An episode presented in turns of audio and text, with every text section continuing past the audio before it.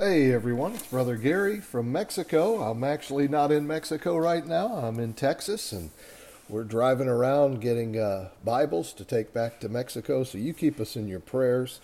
And don't forget to hit the subscribe button to share this with someone else. But we are in John chapter number 6 and verse number 37. It begins by saying this here's the Lord speaking. He says, All that the Father giveth me shall come to me and him that cometh to me I will in no wise cast out.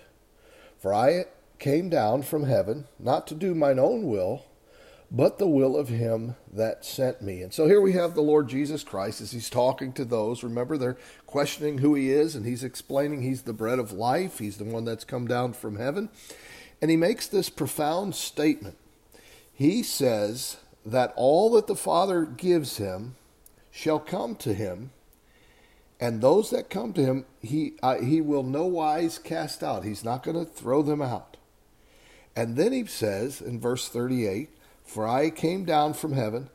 He didn't come to do his own will, but the will of him that sent him. And, and who was that that sent him? The Father sent the Son to do his will. And he says, All that the Father has given me, I'm not going to cast them out. I'm not going to lose any of them. And and many people have debated what what do those verses mean. Well, I'm glad that he expands upon it in verse 39 and 40. Listen to this now. And this is the Father's will which hath sent me.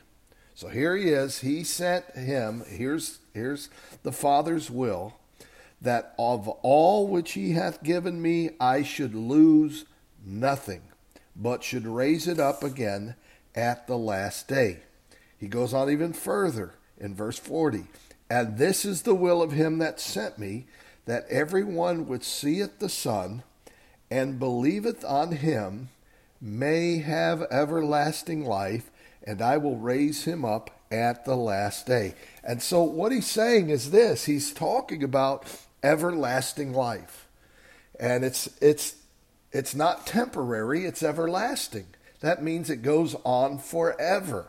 And what he says is profound in verse number 39 All which he hath given me, I should lose nothing, but should raise it up again the last day. He's talking about those who are risen from the dead, right?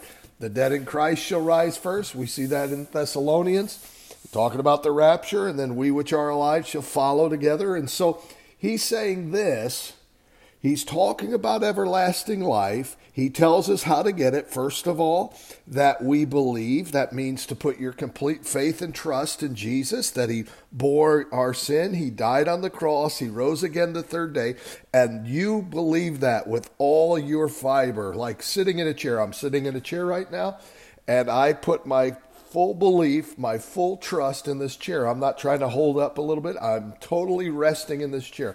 And that's what you have to do. You've got to totally trust in what Jesus did, his sacrifice, to pay that sin debt. And those that believe on him, you have everlasting life. He tells us that in verse 40. And he says this those that come to him, those that come to him, which the Father has given him, and believe on him, he will not lose any of us. That means you cannot lose your everlasting life. There's people out there trying to say, oh, you can lose it. Well, first of all, you didn't do anything to gain it. The Father gave you to the Son, and now you believe what the Son says, and as a result of that, He gives you everlasting life. It wasn't because you were a good person. It wasn't because you did the right rituals. It wasn't because you joined the right church. It was because you put your complete faith and trust in what Christ has done. And as a result of that, he says this I'm not going to cast you out. Verse 37 I'm not going to lose you in verse number 39, you have everlasting life. And that's why I always say, I'm so saved that I can swing across hell on a piece of dental floss. Why? Because it's not me hanging in, holding out, praying through all this. It's me resting in Jesus Christ. According to John chapter 10, we'll come to that. He has me in the palm of his hand. Listen to me today. It does not matter how bad things get for you and I.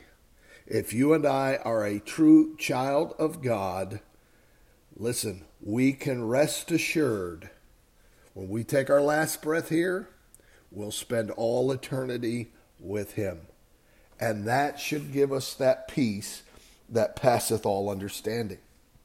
The question is during these times, during these troublesome times, with pandemics, with riots, with all of this uncertainty around us, doesn't it feel good to know for certain that you're a child of the King, that you have everlasting life?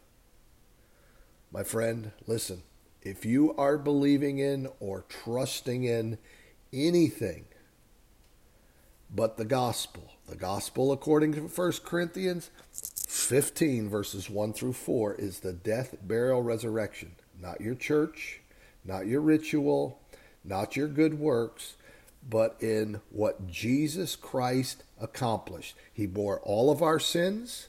He died, he paid that debt, and then he rose again the third day that, to prove that he was God and that he was the Lamb of God that could take away the sins of the world. If you're putting your complete faith and trust in what he did and not what you can do, you too can have everlasting life. And you too can experience that bread of heaven. My friend, how about it?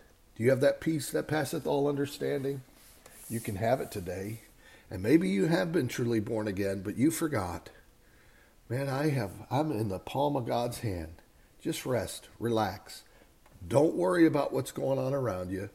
Look to the Lord, and He'll give you that perfect peace. May the Lord bless you.